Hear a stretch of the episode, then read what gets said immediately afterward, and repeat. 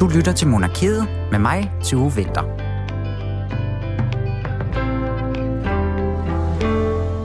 Ja, velkommen til denne uges kongelige nørderi her på Radio 4. I den næste times tid, der kommer det i særdeleshed til at handle om det britiske monarki, men ikke så meget om England og Storbritannien, fordi dronning Elizabeth er dronning for en lang række lande rundt om i verden, som for eksempel Canada, Tuvalu, Salomonøerne og St. Lucia, bare for at nævne nogen. Og samtidig så er hun jo så også overhovedet for hele den her sammenslutning af lande, vi kender som Commonwealth, og den består så også hovedsageligt af tidligere netop britiske kolonier. Jamaica er hun også dronning af, og det er et land, som hendes barnebarn, prins William og hertuginde Catherine, besøgte på deres store tur rundt i Karibien her i slutningen af marts i anledning af majestatens 70-års regeringsjubilæum. Og den tur, det var ikke sådan en entydig succes, må man sige. Og hvorfor det nu ikke var det, det fortæller BT's internationale korrespondent Jakob Illeborg om lidt senere i, øh, i dag her. Og samtidig så skal vi altså også lige prøve at få lidt styr på, hvad det er for en rolle det britiske monarki har rundt omkring i verden, og også hvordan Commonwealth så spiller ind i hele den sammenhæng. For de to ting hænger ikke nødvendigvis sådan øh, helt sammen. For at få alle detaljerne på plads, der har vi Christian Dam Pedersen på besøg, og han er Ph.D. fra Syddansk Universitet og beskæftiger sig altså netop med Storbritanniens historie og hele det kæmpestore britiske imperie her. Og med det, så, er der, øh, så vil jeg bare sige rigtig hjertelig velkommen øh, indenfor hos Monarkiet igen, og mit navn er altså Tue Vinter.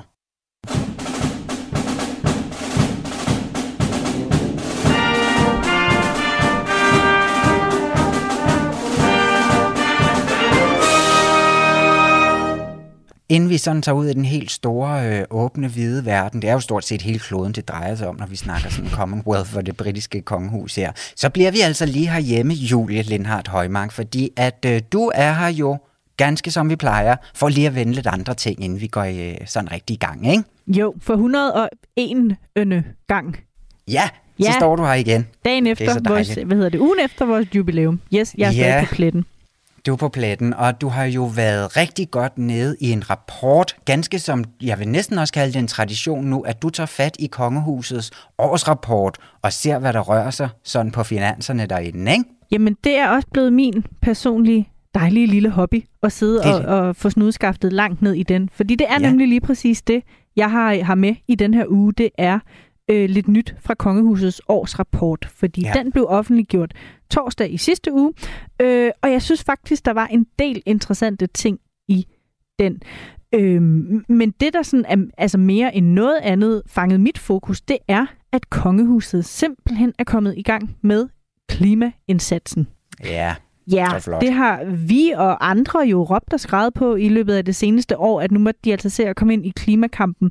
Og det skal jeg sandelig love for, at de også har tænkt sig, i hvert fald hvis man skal tage ordene i rapporten for pålydende, fordi så står der simpelthen øh, i resuméet i starten af rapporten, at i det forgangne år i gang i det forgangne år i gang satte kongehuset blandt andet et bæredygtighedsprojekt, der påvirker samtlige medarbejderes måde at arbejde på, fra bedre affaldssortering, bekæmpelse af madspil og energieffektivisering af bygninger til løbende omstilling af dele af vognparken til el- og hybridbiler.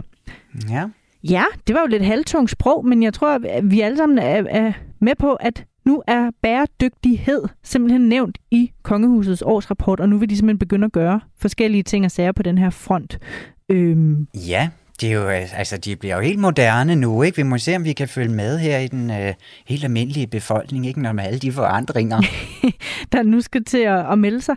Ja, og, og jeg kan heller ikke lade være at tænke, at det er nok heller ikke altså, tilfældigt, at det er nu, at de synes, at, at, at det, at kongehuset skal gøre en seriøs indsats på den her front, det må hænge sammen med, at der i det seneste års tid er kommet meget mere fokus på, hvad kongehuset egentlig selv gør. Altså kongehuset ja. har jo i høj grad og selv taget hele den her klimadagsorden på sig, især i form af kronprinsen, der er, jeg vil lige vil sige protektor for klima, men i hvert fald er, har, har jo, hvad skal man sige, som en del af forklaringen om, hvorfor han stoppede i den her øh, IOC, den olympiske komité, det var jo blandt andet for, at han skulle kaste sig mere ind i den her dagsorden, så at de nu også øh, sætter nogle ord på, hvad de selv vil gøre, det synes jeg bare er så skønt.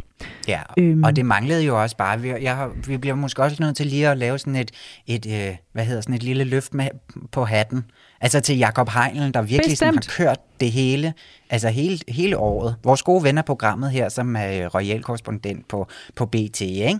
Jo. Han, øh, han får også sin, sit ønske opfyldt, for det har han jo snakket om i et års tid nu. Det er jo det. Øhm, og det, det synes jeg simpelthen også bare er så skønt. Øhm, og hvis vi skal prøve at dykke lidt ned i, nu nævnte jeg jo det lidt halvtunge sprog, der øh, forklarer, hvad det er, man så vil gøre fra kongehusets side. Og det her med, helt konkret så nævner de jo, der skal til at være bedre affaldssortering, vi skal øh, af med plastik, flasker, og vi skal øh, bruge meget mindre papir. Mm. Øh, det er så måske nogle ting, hvor man tænker, det er også lidt halvsent at komme i gang med at, at affaldssortere bedre. Det har vi andre måske været i gang med i noget tid. Øh, så det, jeg i virkeligheden synes, der er rigtig interessant, det er, at der også øh, står, at kongehuset vil, øh, eller at nu får du bare lige citatet direkte. Kongehuset ja. drøfter løbende mulighederne for energieffektivisering af slottene med Slots- og Kulturstyrelsen.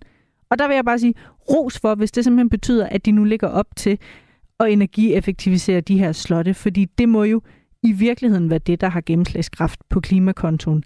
Øh, jeg forestiller mig ikke, at dronning Margrethe går rundt og bæller øh, Cola Light af den ene plastikflaske efter den anden, så, så det er vel det her, der for alvor kommer til at gøre Nej. forskellen.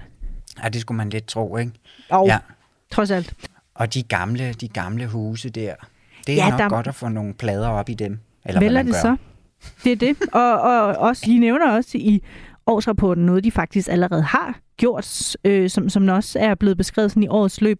Det er så det her med, at de er begyndt at skifte ud i, ja, det må være det, man kalder vognparken, men i hvert fald er bilerne blevet skiftet ud. Øh, tre benzinbiler er nu blevet til en elbil og to plug-in hybridbiler. Yes. Der er altså lige noget med de der hybridbiler, øh, hvor grønne de egentlig er, når det kommer til stykket. Men det, det lader vi ikke for nuværende og, og rose dem for trods alt at komme i gang med det her. Øhm, fordi nu skal de simpelthen også i gang med at stille æde eller æde. El. Hej, hvor er der bare mange ord her, jeg lige skal jonglere. Det er jo, det kan vi godt afsløre, lidt halvtungt sprog, de her ting er skrevet Jamen, det skal i. det, det være sådan noget økonomirapport, det, ikke? Præcis, det så det, det smitter en lille smule af på, øh, på min evne til at sidde og, og oversætte øh, det tunge sprog til almindelig dansk. Det jeg ville sige var, at kongehuset nu også er i gang med at opsætte el-lade stander ved residensslottene. Altså, ah. der hvor der er nogen fra kongefamilien, der bor og har en hverdag, der skal de også kunne lade en elbil. Og det, og det er jo også godt. Godt tænkt, hvis de har kø- tænkt sig at købe en masse elbiler og plug-in hybridder. Bestemt. Ved, ikke? Mere af det. Ja, og så synes det er jeg, rigtig fint. Hvis jeg bare lige må, også må komme med en lille anden ting. Nu nævnte jeg kronprinsen sikkert. tidligere. Jeg synes også, det er ret interessant, hvordan han sådan meget specifikt bliver fremhævet i den her årsrapport. Altså, der bliver der også ligesom pointeret, at kronprinsen i 2021 har haft fokus på de globale klima- og miljøudfordringer og på Danmarks rolle som ledende nation inden for grøn omstilling. Øhm, og der var jo blandt andet det her med, at han har været på to erhvervsfremstød, der har haft fokus på bæredygtighed. Det ene, det var det i Island i oktober. Øh, og så bliver det faktisk også nævnt, at han som aktiv medlem af IOC, altså den olympiske komité, øh, der har han været med til, citat, at præge det olympiske arbejde i en bæredygtig retning. Ja, ja. Det ved jeg så ikke helt præcis, hvad det nej, vil sige. Men nej, altså, det skulle jeg også lige til at spørge om. Ja, det... jeg ved ikke, hvordan man gør OL øh, bæredygtigt, men respekt for, hvis øh, det rent faktisk er det, han har gjort. Ja.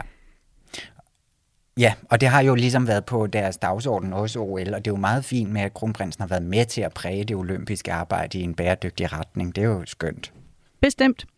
Og i hvert fald på alle mulige måder bliver det også bare interessant at se, hvordan den her handlingsplan altså kommer, hvad den kommer til at betyde. Altså øh, om, om det også kommer til udtryk i årsrapporten til næste år, at nu er der altså sket det og det. Altså der står heller ikke noget i ja, den nuværende årsrapport om, hvordan de har tænkt sig at måle den her klimaeffekt, eller hvordan man sådan vil følge op på, hvad de her forskellige initiativer har af sådan en egentlig effekt. Så der bliver det nok noget, vi andre og forhåbentlig nogle, nogle forskertyper skal ind og, og vurdere. Men i hvert fald i første omgang vil jeg bare glæde mig over, at der nu ligger en egentlig handlingsplan for bæredygtighed. Var det ligesom det, der var i den store årsrapport, eller hvad? Var det klima Nej, det hele? det var bare mig, der gik meget op i det. Nej, ja, der er, er alt godt. muligt andet dejligt, jeg kan fremhæve. Øhm, jeg synes, man blev en lille smule klogere på nogle af de her kongelige fonde. Det er egentlig ja. så sjældent, vi taler om dem, men der er jo faktisk nogle stykker af dem. Øh, hvis jeg bare lige skal opremse, så er der dronning Margrethe og prins Henriks fond, kronprins Frederik og kronprinsesse Marys fond og Nikolaj og Felix fonden. Og det, jeg synes, det var interessant, det er, at de her tre fonde til sammen altså har modtaget over 1500 ansøgninger om støtte til sådan humanitære, kulturelle og andre former for sådan i går så en gode formål. Mm. Øhm, så det er jo alligevel en pæn chat, som der skal bruges tid på at sidde og vurdere og tage stilling til, og det er noget, den kongelige familie deltager aktivt i. Øhm, og i, Af, i, af, ja. hov, undskyld. Jamen, det er jo bare fordi, at af, fond, af fondens sådan økonomiske øh, gøren og laden, og hvordan det går med den, er det også en del af, af, af hele årsrapporten for kongehuset? Nej, men det er mere fordi årsrapporten jo også er en opgørelse af, hvilke penge, der er kommet ind i kassen, og hvad de er blevet brugt til. Ja. Øh, altså hele kongehusets økonomi, så at sige, tit så i de her øh, fonde, at det jo så også, øh, hvad skal man sige, så kommer pengene et andet sted fra. Men ligesom for at få et overblik over, at de her tre fonde til sammen har altså uddelt 10 millioner kroner til, og det blev så i alt 120 Mm. projekter. Øhm, dem kan man ja, jo så, så dykke lidt mere andet ned det i. her. Ja, fordi blandt andet det her, de gav nogle penge til øh, Ukraine og sådan noget Nemlig. for nyligt. Ikke? Det er så det, der ryger ind i, øh, i, i budgettet fra, fra kongehuset her. Ja, og, og ja. der er jo så også, og det er jo netop, altså tit noget af det, der løber med sådan alt opmærksomheden, når den her årsrapport kommer, det er jo netop pengene. For, for Ja. ja. noget for dem. Øhm, og der kan man så sige, at fordi corona igen ligesom har været en ting i, i løbet af 2021, så kommer de så ud med et overskud på kontoen, denne gang på 1,7 millioner. Der kan jeg jo så fortælle de lytter, som eventuelt ikke lyttede med sidste år, da jeg sad og lavede den her PowerPoint-præsentation, Ja, At sidste år- en. Ja, præcis. Hvis der er en enkelt iblandt. Så, så var overskuddet sidste år på 2,1 millioner. Men ja. øhm, Og det husker vi jo alle sammen. ja, du gør det, kan jeg, kan jeg fornemme. ja. Ja. ja, ja. Dejligt, og, og, øhm, og det er jo skønt, og så må vi se, hvad de skal bruge alle de penge på. Måske på nogle klimatiltag, men i hvert ja fald det så... kunne da være øh, oplagt. jeg synes jo bare altid, det er drøn spændende at dykke næsen ned i sådan noget her, og, og få det der kolde, kyniske overblik over, hvad, hvordan, hvad er det egentlig, der er sket i årets løb, og hvordan er pengene blevet brugt. Ja, og det giver jo nemlig virkelig sådan en, en, et indblik i, at det også er en virksomhed. Ikke? Altså, det er meget Jo. skønt også at få det, øh, altså den, den level på. Ikke? Nemlig, fordi der er også det der med, at jamen, i 2021, der modtog kongehuset så i alt 89,9 millioner. Øh, og som altid, så er det jo det, de penge sådan primært bliver brugt til, eller det, der sådan er, hvad, hvad kalder man sådan noget, den største enkeltpost på budgettet, det er personale omkostninger. Ja. Altså simpelthen godt halvdelen af de her penge, som kongehuset modtager, bliver brugt på at kunne aflønne medarbejdere. Øh, det, det synes jeg også giver sådan meget godt billede af netop, jamen det er en virksomhed. Den, den drives som det. Der er folk, der skal have løn, og så er der selvfølgelig også alt muligt andet indimellem. Ja, så må vi se, om de også får en lille lønstigning nu, hvor de skal til at omstille hele deres øh, arbejde i en mere klimaagtig, klimavenlig Nå, ja. retning, ikke? Jo, det vil selvfølgelig være, at nu skal medarbejderne i hvert fald holde op med kun at gå og, og drikke deres vand af flaske, og, og ikke Ja. kun bruge papiret en enkelt gang. Det, Nej, præcis. det bliver også spændende. Og finde Øhm. rundt i alle de der øh, containere, hvor, at, hvor skal plasten hen, og hvor skal Ja. maden hen, ikke? Og, Og så står man og slås om den sidste el stander, der var til overs den dag. ja, det er så irriterende. Ja, Ej, det er jeg kan rigtigt. sådan lige se for mig dronningen, der står der selv og skal lade krone 1, hvis den en Ja. ja. dag bliver en elbil. Det tænker jeg ikke, det er lige for øjeblikket. Nej, det er det da bestemt ikke. Og den håber jeg, at de bliver ved med at bruge store kroner og alle de fine gamle biler, når, der, når de skal køre lidt, ikke? Jo, bare ikke helt så ofte, som de har gjort. Der vil jeg alligevel håbe, at øh, det bliver nogle grønnere biler, der skal tages i brug. Men den gamle store krone, den er jo også kun fremme, når det er helt vilde ting, ikke? Som nytårskruerne og til bryllup og så videre. Og der, der, der gider jeg altså ikke at se på en eller anden Suzuki plug-in. Jamen, der triller hun vel ret beset også bare fra et øh, af Amalienborgs palæer over til et andet, så måske Jamen, den lille bitte tur kan undskyldes. Der var faktisk nogen, der bare lige kunne skubbe den i gang, og så ville Ja, den trille hen frigiver, over og så øh, bare et par, øh, par friske typer. Så er den Ja. klaret. Ja. Ja, Vil du Jamen også lige altså, have Julia. en, en sidste ja. lille bitte ting med på falderæbet, Ja, som jeg også sikkert. bare synes var lidt sjovt. Jeg synes, det er sjovt, at noget, de også øh, kongehuset oplyser i den her årsrapport, det er, at kongehuset fik intet mindre end mere end 300 interviewanmodninger i 2021. ja, det er en del.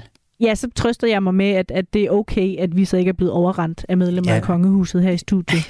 ja, vi fik ikke nogen af de 300 Nej, desværre. Men det har jo så ansøgninger, som vi selvfølgelig... har sendt.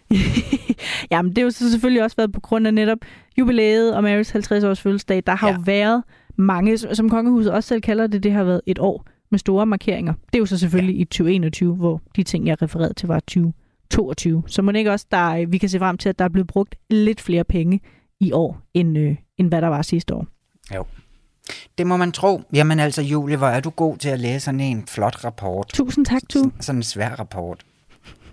Ja, så er den heller ikke svær.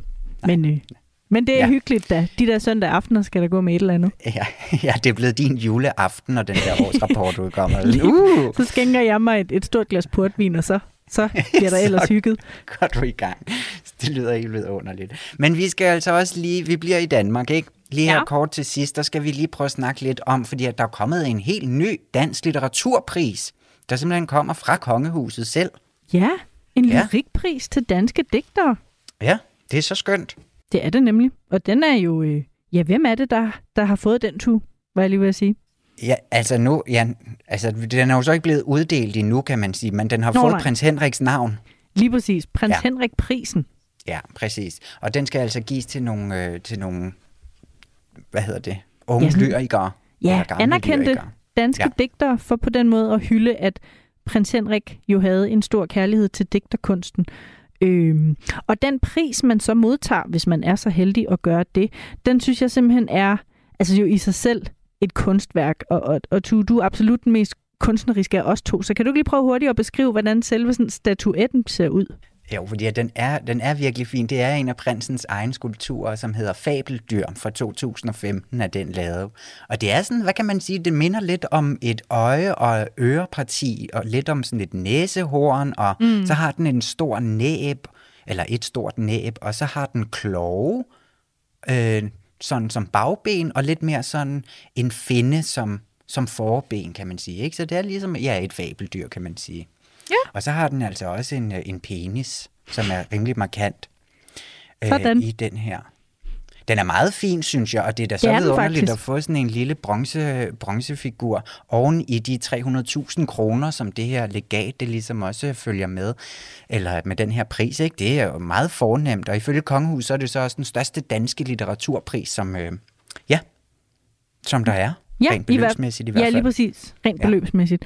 Og sådan, apropos nu talte vi lidt før om, om, om de her fonde og, og sådan noget, så kan man måske også sige, at, at den her pris er så heller ikke en, der så hvor de 300.000 skal findes i kongehusets eget budget, fordi pengene de er sponsoreret af noget, der hedder AVK Holding, som er en dansk familieejet milliardkoncern. Mm. Øhm, og der synes jeg, det var lidt sjovt. Jeg, jeg tjekker lige op på, hvordan forholdet egentlig er med, eller hvem der bare ejer den virksomhed, og det gør en mand, der hedder Nils Aukær, og han var efter sine en god ven af prins Henrik og, og kongehuset, og i har også i årenes løb fået skænket nogle af prinsegemalens skulpturer som gave.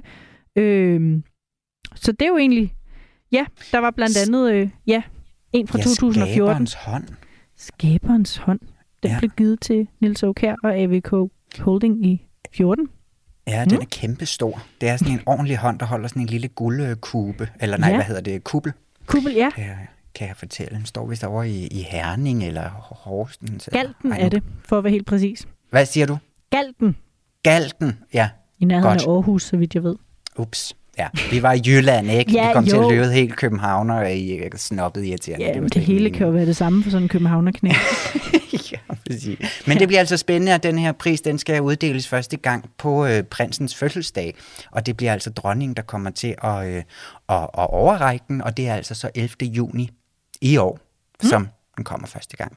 Julie, du er tilbage lidt senere, så kommer du ind og quizzer, og nu tager vi altså ud i det helt store øh, engelske imperie. Tak for nu. Selv tak. Vil de have en pude i ryggen?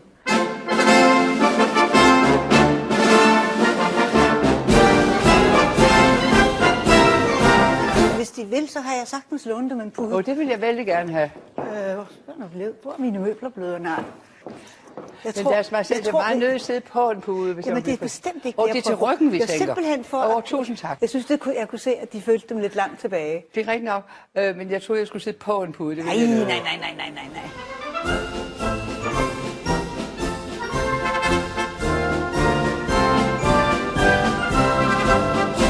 Det var i slutningen af marts måned, at øh, prins William og hertuginde Kate de var på officielt besøg rundt i Karibien. De besøgte Belize og Bahamas og Jamaica i anledning af dronning Elisabeth 70 års regeringsjubilæum.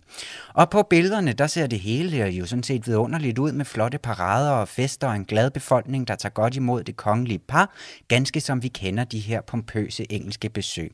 Men i kulissen, der udspillede sig altså lidt et andet billede, og turen fik en forholdsvis hård medfart, både blandt befolkningen og også øh, sådan i pressen efterfølgende. Og hvordan øh, hele det her moderne monarki det sådan skal navigere, når de kommer på besøg i de her lande af øh, som jo er tidligere øh, kolonier i det engelske imperie.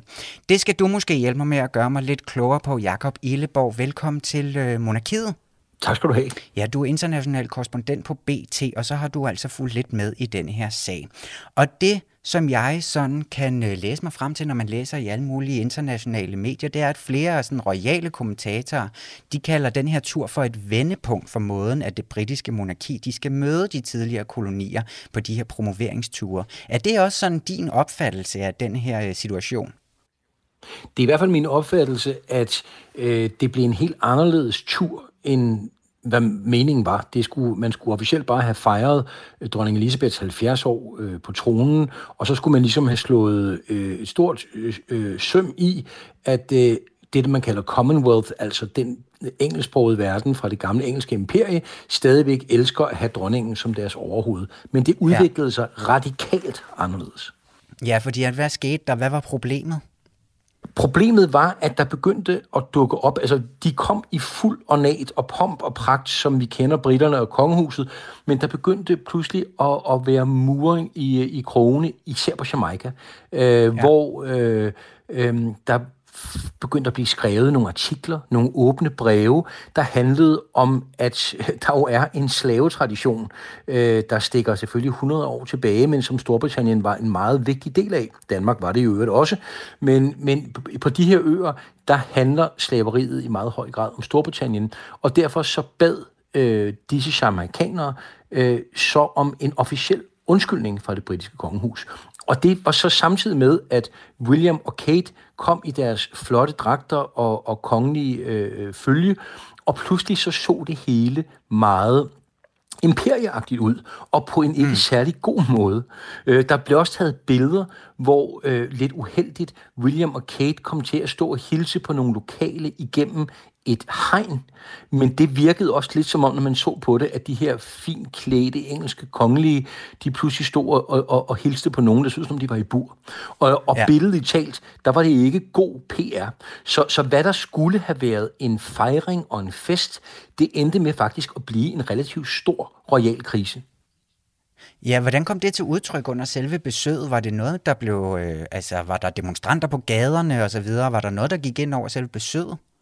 Ja, altså der begyndte at komme, øh, hvad skal man sige, en, en, en større negativ bevidsthed om besøget undervejs, og der kom flere og flere af de her krav om en undskyldning, og det var meget tydeligt at se, at William, prins William, kron, eller ikke kronprins, nu prins William han jo bare, men en formodentlig den kommende konge, han havde meget svært at vide, hvilket ben han skulle stå på. Øh, og, og han endte sådan set med at give en, en for det britiske kongehus meget usædvanlig form for sin egen undskyldning, og lod det samtidig være op til, at øh, hvilket forhold det såkaldte Commonwealth, altså de gamle kolonier, ønsker at have til den britiske krone i fremtiden, det må vi diskutere, og det må være op til dem selv.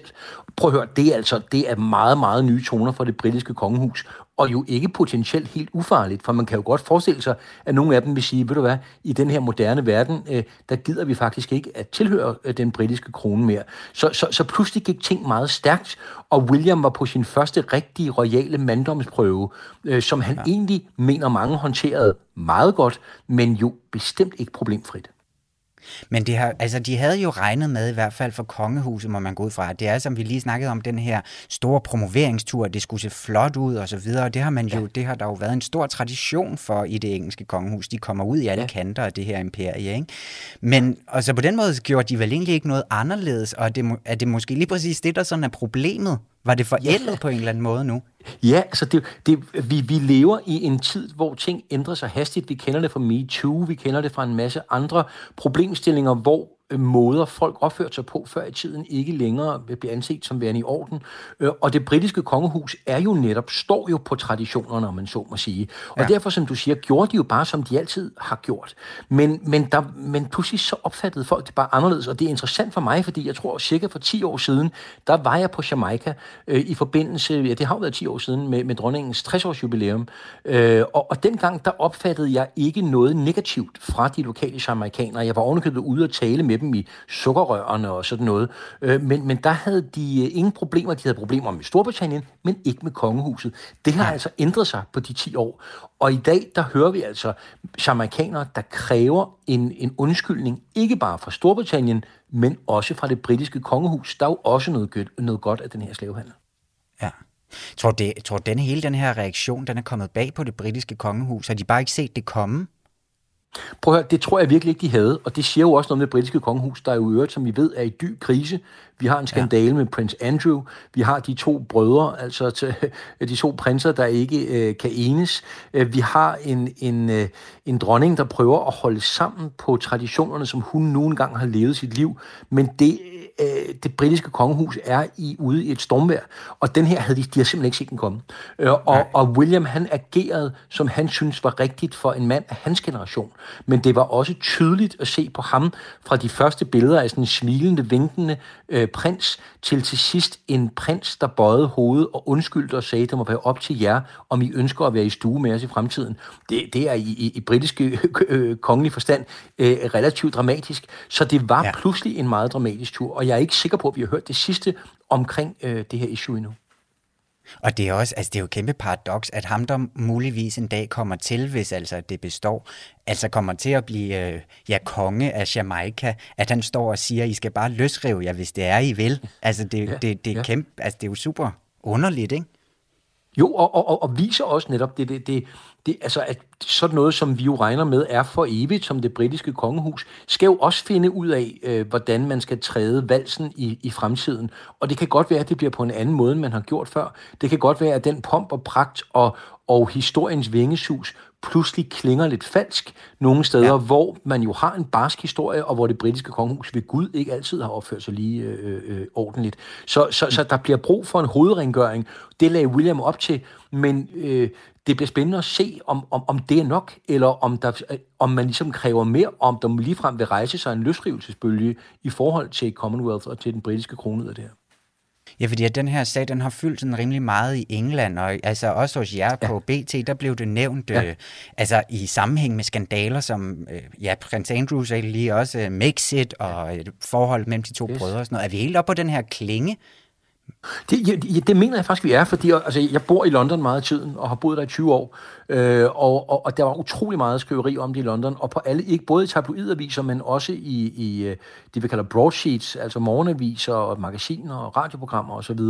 Øh, og, og jeg tror, det, der er i det her, det er, at der er et stort potentiale for, at ting kan udvikle sig. Altså, hvis jamaikanerne og de andre Øh, øh, tidligere kolonistater ønsker det, så ligger der et opgør til højrebenet for dem. De kan tage et ja. opgør, og på den ene eller den anden måde kræve forandring, kræve undskyldninger, eller ligefrem kræve løsrivelse. Så, så jeg tror det er bestemt, at uh, uh, The House of Windsor, de sank en, en ekstra gang, da de så, hvad det, hvad, hvilke stormvejr de pludselig var ude i. Og som jeg forstår det fra Karibien nu, ja, så har dønningerne ikke nødvendigvis helt lagt sig. Jeg tror også, det er vigtigt at sige, at det bestemt ikke er alle på Jamaica, som er, er modstandere af, af den britiske krone eller af Commonwealth. Men jeg tror, at der i stigende grad er en bevidsthed om, at den voldsomme slavetid, som de har været del i, kræver et opgør.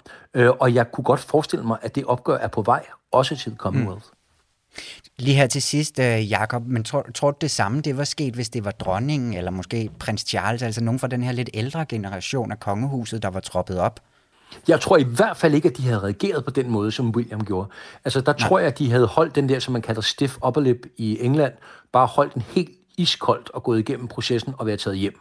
Øh, men William er af en anden generation end måske, om man vil, lidt mere menneskelig generation. Øhm, og øh, jeg, jeg tror, du har helt ret i, at det er i høj grad en generationsting, men det er jo også, nu ved jeg godt, at Prince Charles jo på et eller andet tidspunkt kommer til, men han er jo allerede en aldrende mand, og det er jo William, der, der, der før eller siden skal være konge, og derfor er det selvfølgelig ja. også vigtigt, at han bliver konge i et billede, han kan være i, som vi måske også har set herhjemme med, med kronprins Frederik og så videre, som prøver at gøre det, og, og ja, det, det, det er bare en større mundfuld derovre, og, og ja. jeg, jeg tror bestemt, at, at det her gav William hår på brystet, men jeg tror også, han får brug for det, fordi jeg tror, at det store tidligere britiske imperie øh, står foran et, et, et opgør med, hvad det kongelige skal betyde i fremtiden simpelthen. Ja, og lige om et øjeblik, der skal vi snakke meget mere om, øh, om det store øh, britiske imperium. Jakob Illeborg, international korrespondent på BT, tak fordi at øh, du ville tage os med igennem den her sag. Selv tak.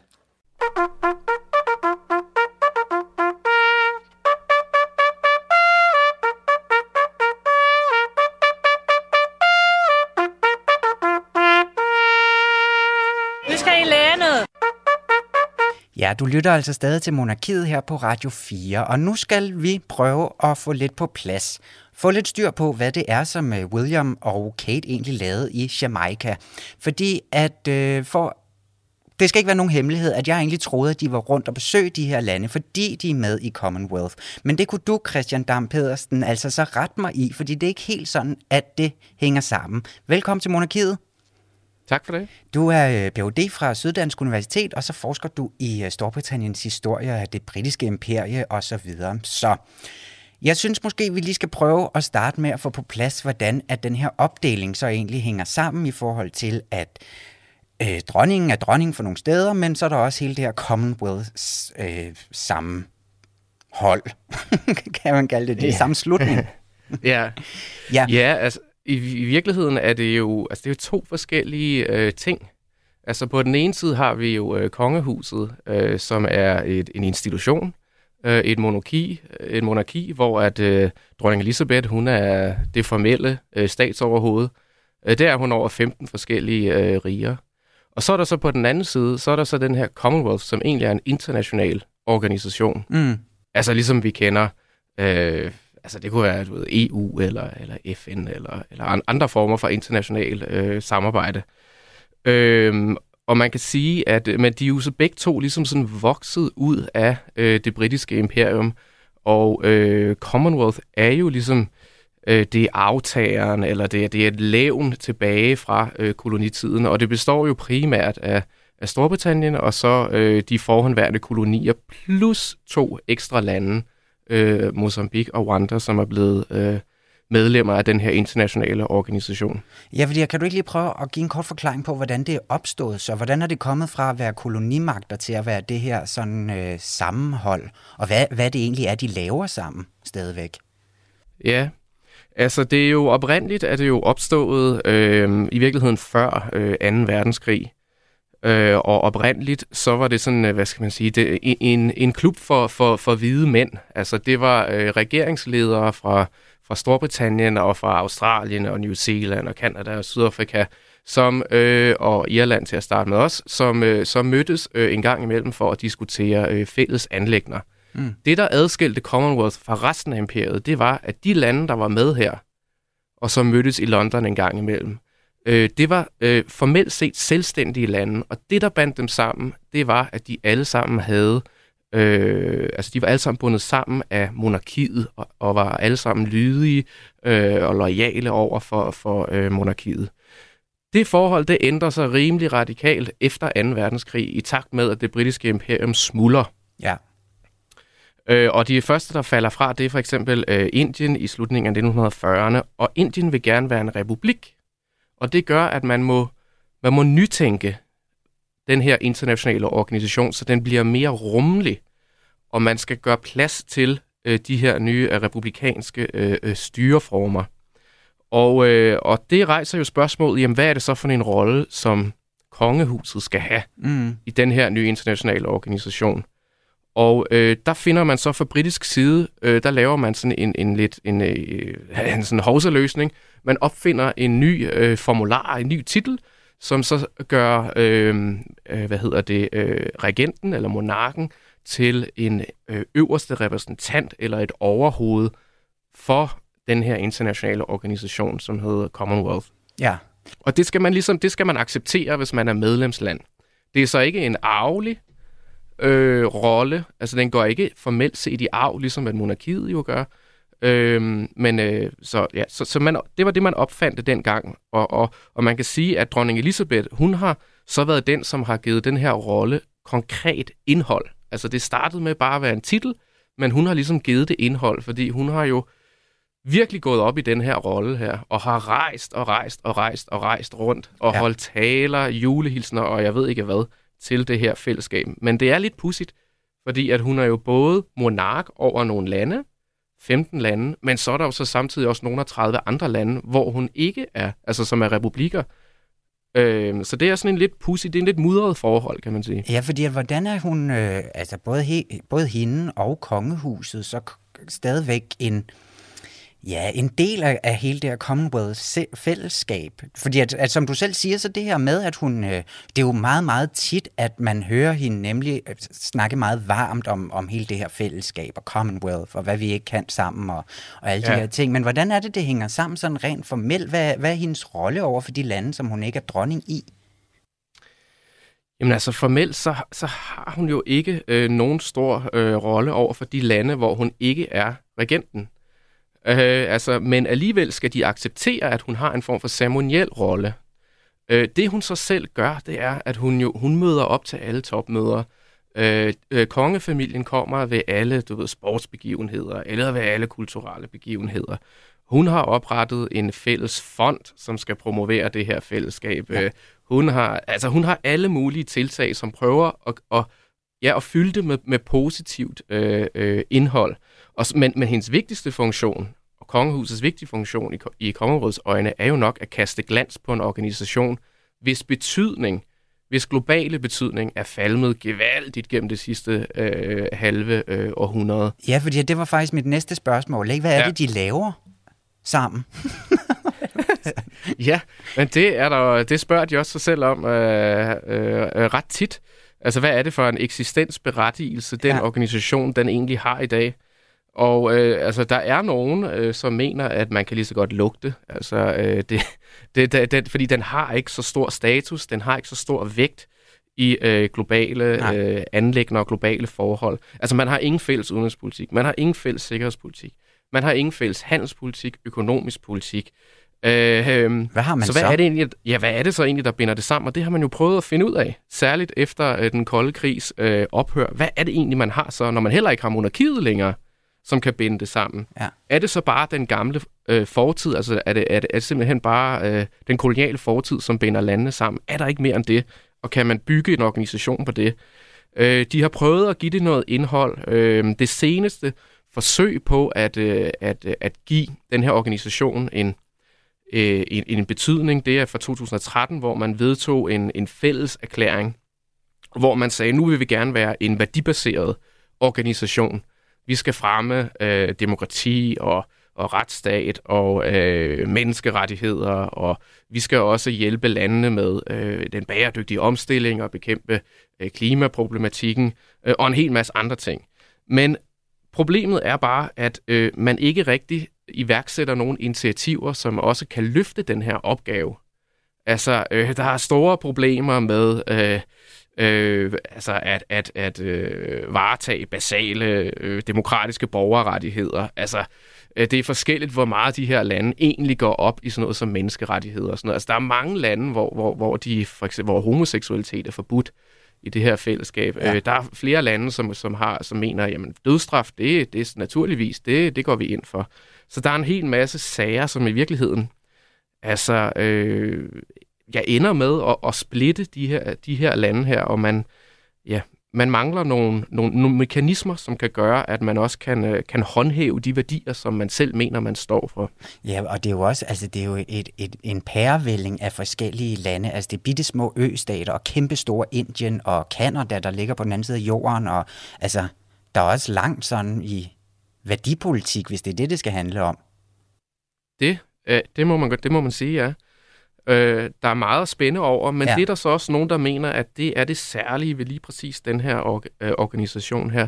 Det er det, at den kan knytte bånd mellem øh, øh, nord og mellem syd, mellem rige lande, mellem fattige lande, mellem store økonomier, mellem små økonomier.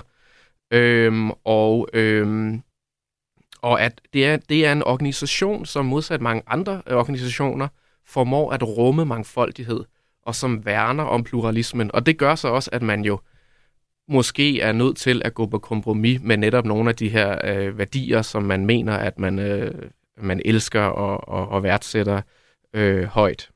Men det, som det lyder som i mine ører lidt, det er især, hvis det kommer fra øh, Storbritannien, øh, eller kongehuset i hvert fald, at de prøver, altså, at det er en, den lille bitte øh, yderspids af lillefingeren, de prøver at holde fast i, med den her store imperietanke. Altså, er det fra Storbritanniens øh, eller i Storbritanniens interesse at holde fast i det her fællesskab, fordi at det måske også giver en eller anden form for glans over monarkiet, eller det bliver større, eller... Jeg tror, at øh, det er sådan, at øh, monarkiet øh, opfatter organisationen. Ja. Altså, det giver, øh, det giver øh, kongehuset en, øh, en global forankring. Øh, det er jo noget helt andet at være øh, regent for et ja, et verdensomspændende øh, kongerige, øh, end det er bare at være, du ved, dronning af England, for eksempel. Ja, ja, puh, ja. Øh, men jeg tror, for, øh, for, den, øh, for, for, for, for, for den britiske regeringer helt tilbage fra 1960'erne, der tror jeg nok, man har, man har stillet sig selv spørgsmål, Åh, hvad er egentlig formålet med den her organisation? Ja. Altså, man havde oprindeligt høje forhåbninger til den, men i takt med, der kommer alle de her kolonier, øh, forhenværende kolonier, der bliver indlemmet som medlemmer, så de har jo deres egne dagsordner, de har deres egne øh, verdenssyn, øh, og det er ikke altid det samme som Storbritannien. Øh, og i øvrigt vil jeg også sige, at, at, at Storbritannien har aldrig stillet sig i vejen, hvis det er sådan, at, at der er nogle af de her medlemslande, som, som finder på, at nu, nu vil de blive republikker, i stedet for Nej. at, øh, at have øh, dronning Elizabeth som deres øh, overhoved. Det, det vil jeg sige, der er endda øh, mange tilfælde, hvor at britterne faktisk har skubbet på, fordi at man har synes, at, at det, Altså, hvis man har den samme øh, regent, øh, så har man også et lidt uklart forhold. Fordi hvem er det så egentlig, øh, at, øh, at kongehuset repræsenterer? Er det den britiske regering og britiske interesser, eller er det eksempelvis, øh, hvad kunne det være, altså Jamaica ja. og den jamaikanske regerings øh, interesser? Ja, fordi det er et lidt uklart, lidt mudret øh, forhold, og det, har man, og det har man også været lidt irriteret over øh, i, i Storbritannien.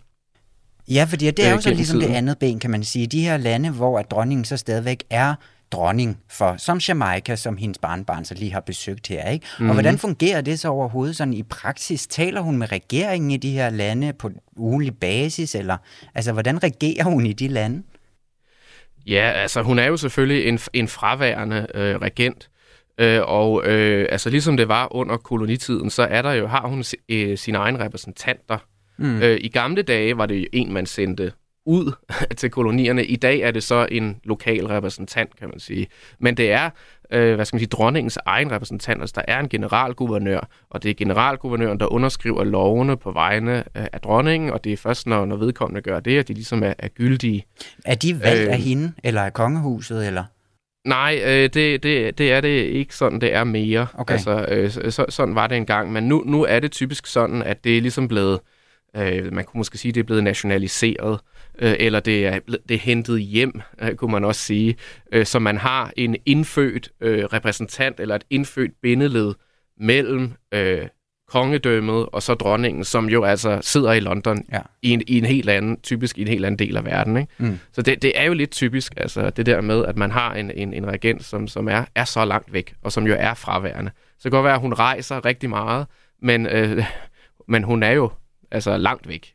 Ja, og det er jo også det, vi også lige har set med den her tur til Jamaica, som vi uh, jeg talte om med Kate og William, hvor det også har fået sådan en lidt, en, en lidt underlig bismag af en tidligere kolonialisme, der måske er meget mere øh, nærværende i dag i snakken, i hvert fald end det har været i 50'erne, hvor dronningen måske rejste rejst rigtig meget rundt. Ikke? Øhm.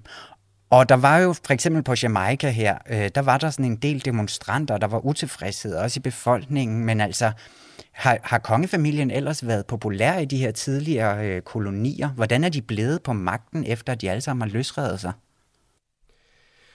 Ja, det er jo et godt spørgsmål. Altså, hvorfor overhovedet øh, bevare det der bånd der? Altså, men der tror jeg, at det, det, det er forskellige årsager, alt afhængig af, hvor du er henne i verden. Ja. Hvis vi fokuserer på, på øh, Karibien, øh, så, øh, så var det de fleste lande, der bevarede øh, båndet til, til monarkiet, øh, efter de fik øh, selvstændighed. Der er nogen, der kapper båndet, men de fleste bevarer det. Øh, og jeg tror, det, det skyldes en lang række årsager. Altså dels så er der det, at, at mange af altså den elite, der kom til magten der, havde øh, forbindelser til Storbritannien og øh, troede på britiske institutioner og britiske værdier, nogle af dem. Mange af dem var uddannede, øh, havde personlige bånd øh, til England. Øh, og øh, kongehuset repræsenterede øh, et symbol på, på kontinuitet et øjeblik, hvor det, hvor du ved, altså øh, i en overgangsfase. Øh, ja. øhm, og øhm, og øh, ja, så, så, så, så der var nogen, der, der godt kunne identificere sig med øh, kongehuset. Øhm, selvom der har gennem historien været sådan, hvad skal man sige, tilbagevendende pip om, at am, nu må vi også ligesom bryde de sidste bånd, fordi det er jo også lidt sådan et underligt nykolonialt forhold. Øhm, og, øh, men det er altså det er ret svært. Altså det er ret svært at ændre øh, forfatning. Øh, og øh, man kan sige, at Barbados de lykkedes jo med det her for nogle, for nogle måneder øh, siden, altså at bryde båndet mm. øh, til monarkiet øh, og blive en, øh, en ny selvstændig øh, republik. Og øh, det havde man øh, succes med, fordi at det i gåsøjne kun krævede et flertal i, øh, i parlamentet. Men de fleste andre lande kræver det måske flertal i både, både øh, parlamentet, i, i senatet, hvis man har sådan et, og måske også ved en folkeafstemning. Ja. Og det, det er faktisk ret svært øh, at opnå øh, det. Så der er mange, der er mange hindringer, øh, der, der gør, at det, det er ikke bare sådan lige at komme, komme af med monarkiet, når man først øh, har det. Nej, nej, lige præcis. Og det er de måske glade for i, inde i monarkiet i England måske. Øhm, og her, der, altså, da Barbados, de, øh, de løsrev sig sådan, der var prins Charles jo også til stede ved øh, ceremonien, mm. og så videre. Hvordan... Øh, Hvordan har det britiske kongehus generelt forholdt sig til den her fortid, som de har som kolonimagt? Altså også Jamen, gennem længere tid. Ja, men det har, de, det har de slet ikke rigtig øh, forholdt sig særlig meget til. Altså ikke sådan øh, offentligt. Nej. Der har ikke været nogen øh, stor sådan, øh, selvrensagelse eller øh, forsøg på at, at bearbejde eller, eller spørge ind til, hvad betyder den for de her undersåtter rundt omkring i verden. Øh, det, det, har der, det, har der, det har der slet ikke sådan været for alvor. Men hvorfor tror øh, du det? Og, jamen, jeg tror, at man har ville, man har ville se fremad. Det har altid været det, som, som det har været det har været det budskab, som, som monarkiet ligesom har, er, er kommet med. Nå, vi, skal, vi skal videre, vi ser, vi ser fremad, vi skal have, vi skal have udvikling, øh, og øh, ja, så må vi der ud af, så kan vi ikke hæfte os ved øh, de her øh, spor øh, fra fortiden. altså, øh, og, og det er så, og nu lever vi så i en tid, hvor der netop er sådan et fortidsopgør og, og en trang til virkelig at, at tage et livtag med fortiden og gøre op med arven, øh, fra øh, kolonialismen. Ja. Og der er så flere og flere folk øh, rundt omkring øh, i verden, som, som siger, at øh, jamen, det kræver også, at kongehuset ser indad. Fordi at kongehuset var jo ligesom øh, det, det formelle øh, bindeled i det her globale øh, verdensrige. Mm. Øh, det, det, det engelske monarki var med øh, som en aktiv part i slavehandlen for eksempel, øh, havde investeringer og alle sådan nogle ting. Så, så ligesom at øh, man siger, at, at stater eller samfund må se indad og, og, og kigge tilbage på fortiden og se, hvordan den har påvirket forholdene i dag, så siger man også, at det skal kongehuset da også gøre. Men tror du, at, det, at, at så her i den nære fremtid, eller inden for sådan en overskuelig fremtid måske, at vi ser flere af de her fulde løsrivelser fra, øh, altså fra det britiske imperie? Ja, altså det kommer lidt an på, øh, hvor man er henne øh, i verden. Altså jeg kunne godt forestille mig, at øh, altså, det vil ikke undre mig, hvis der sker nogle ændringer, for eksempel i Karibien, mm. hvor der er ligesom en, en republikansk øh, bølge øh, i gang i kølvandet på øh, Barbados' øh, øh, løsrivelse. Øhm, så der, der kunne man godt øh, forestille sig, at der kommer til at ske nogle ting der. Ja. Men så er der andre dele af verden, hvor jeg tror, det bliver, det bliver lidt sværere. I hvert fald så længe, at dronning Elisabeth hun er øh, i live. Ja.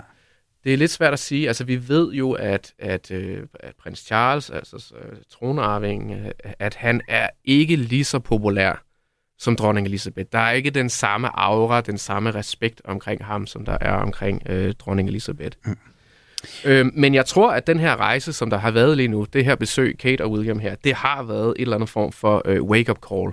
Altså, kongehuset er jo godt klar over, at der er protester derude, der er en republikansk bevægelse, der er krav om erstatninger, der er krav om et opgør med fortiden og med, med, med kolonialismen, og at kongehuset er nogen anses som et symbol for undertrykkelse og kolonial øh, dominans.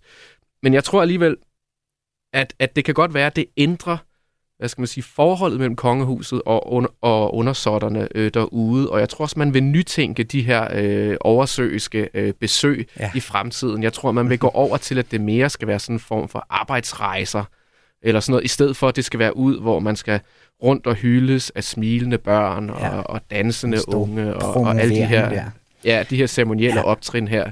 Og køre rundt i sådan gamle... Altså, der bliver mindre militærparader, og det ja. bliver mere sådan noget med, at nu skal vi ud på en, på en businessrejse eller sådan noget. Det lyder som en brydningstid, og Christian øh, Dam Pedersen, tusind tak, fordi at, uh, du vil være med. Vi må se, hvad der sker både med Commonwealth og uh, det britiske imperie.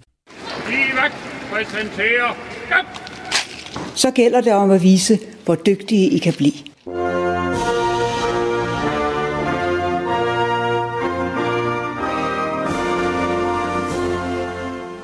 Velkommen tilbage, Julie Lindhardt Højmark. Mange tak, Tu. Du står her jo, fordi at vi lige skal quizze lidt, ganske som vi plejer, ikke? I den her brydningstid, som jeg jo lige kom ja. til at kalde det, der skal der være yes. noget, vi kender. Vi bliver altså sådan lidt i den her britiske verden, fordi vi skal quizze lidt om dronningemoderen. Kan du huske hende? Åh. Oh. Altså sådan person. Ja, altså den nuværende dronning Elisabeths mor, ikke Ja, lige præcis, ja. Ja. Elisabeth Angela Margaret Bowes Lyon. Lion. Jeg ved ikke helt, hvordan Ja, Lion, tror jeg. Ja, det kommer an på, hvor i verden man befinder sig måske. Ja, ja men det hedder hun altså, bedre kendt som dronningemoderen. Det er også sådan, jeg kommer til at øh, tale om hende fra nu af. Fordi ja. at i, øh, i marts her, der var det altså 20 år siden, at hun gik bort, 101 år gammel. Øhm, så jeg tænker, vi lige prøver at, øh, at lære lidt om hende, nu hvor vi er i England, ikke? Og i imperiet, og hun er jo sådan et ja, hun var jo sådan en del af imperiet, kan man sige, her i, i starten af, af 1900-tallet. Okay. Er du klar? Død klar. Første spørgsmål. Hun er det 9. barn af en søskende flok på 10. Hun kom til verden i år 1900, men der er en ret fundamental detalje omkring hendes tidligere liv, eller sådan tidlige liv hedder det. der, øh, det andet har været sjovere. ja, der, der stadig er et mysterium. Hvad er der tvivl om her 120 år efter hun blev født? Er det, at man ikke ved, hvor, hun præ- altså, hvor præcist hun er født? Ja. Ja, eller er det, hvad præcis hendes fødenavn er? Eller er det C, hvad, det præ- hvad den præcise dag er for hendes fødselsdag? Altså den, ja, præcis, præcise dag. præcis, præcis. Ja, altså nu nævnte du et hav af navne i starten, så dem tænker jeg, man må have ret godt styr på. Øh, ikke det er, at lige nøjagtigt hvilken dag det var?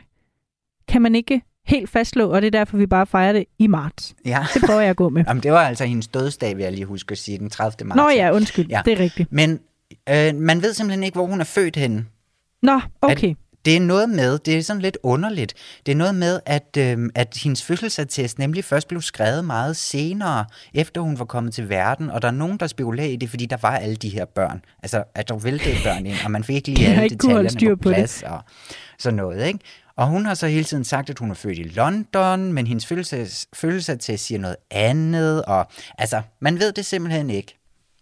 Ja. Ej, hvor spændende. Det, det lidt... kunne der da komme en rigtig god serie ud af. Super underligt. Og man mener så, at hun måske engang er født på et hospital, fordi så havde der nok været styr på de her øh, papirer. Men øh, ja, så ved man Nå. altså det. Ja, Mystisk. tiden er jo løbet, som det plejer i det her program, så vi, når, ja. vi skynder os videre til næste spørgsmål. Fordi da hun blev dronning i 1936, fordi at øh, hendes øh, svoger jo abdicerede her. Så blev hende og hendes mand, Georg den 6., altså regentpar. Og da det skete, der var hun den første til noget, og hvad var det? Var hun den første dronning, der selv ville køre sine biler og sine øh, karater, hestevogne osv.? Var hun den første dronning, der var højere end sin mand? Eller var hun den første ikke-kongelige, der giftede sig ind i den engelske kongefamilie? Det tror jeg er det sidste. Det er det også, så er der et point i den store dronningmoderquiz. Ej, så kan vi godt nå et tredje også. Jamen, det kan vi godt, fordi at, øh, de vidste jo ikke, at de skulle regere, da de blev gift, så hun øh, var altså ikke kongelig, og det, det blev hun jo så den første ikke-kongelige regent af England. Sidste yeah. spørgsmål, Julie. Er du klar? Vi tager det sjove yes. til sidst. Nej, det ved jeg ikke. Men når man søger på Queen Mother på Google, så er det første, Google foreslår, det er alder, så nummer to er begravelse, og hvad er så det tredje? er det A, glasøje? Er det B, paryk? Eller er det C, tænder? Måske tænder. Jeg prøver tænder. Det er bare et skud. Man snakkede rigtig meget om, hvor dårlige tænder hun havde. Det er helt oh, rigtigt. Jeg tænkte nok. Ja, Så flot. Der var simpelthen øh, to ud af tre. Det var da perfekt. Det var helt perfekt. Det må og... være sådan, det går, når man hverken er adelig, eller nogen har styr på, hvor man er blevet født. ja, præcis. Hun lyder som noget, de har gravet op ude i randstenen. Ja, ærligt talt. ja, og jeg endte inde på en masse sådan engelske tandlægers hjemmesider, der har skrevet alle mulige indlæg om det. Er sådan noget super underligt. Hun havde dårlige tænder, og Julie, du fik to point, og monarkiet er slut. Yes, ja. kort opsummeret. Ja, kort opsummeret. Det er der, vi står. Og nu kommer der nyheder, og vi er tilbage igen i næste uge. Tak for i dag.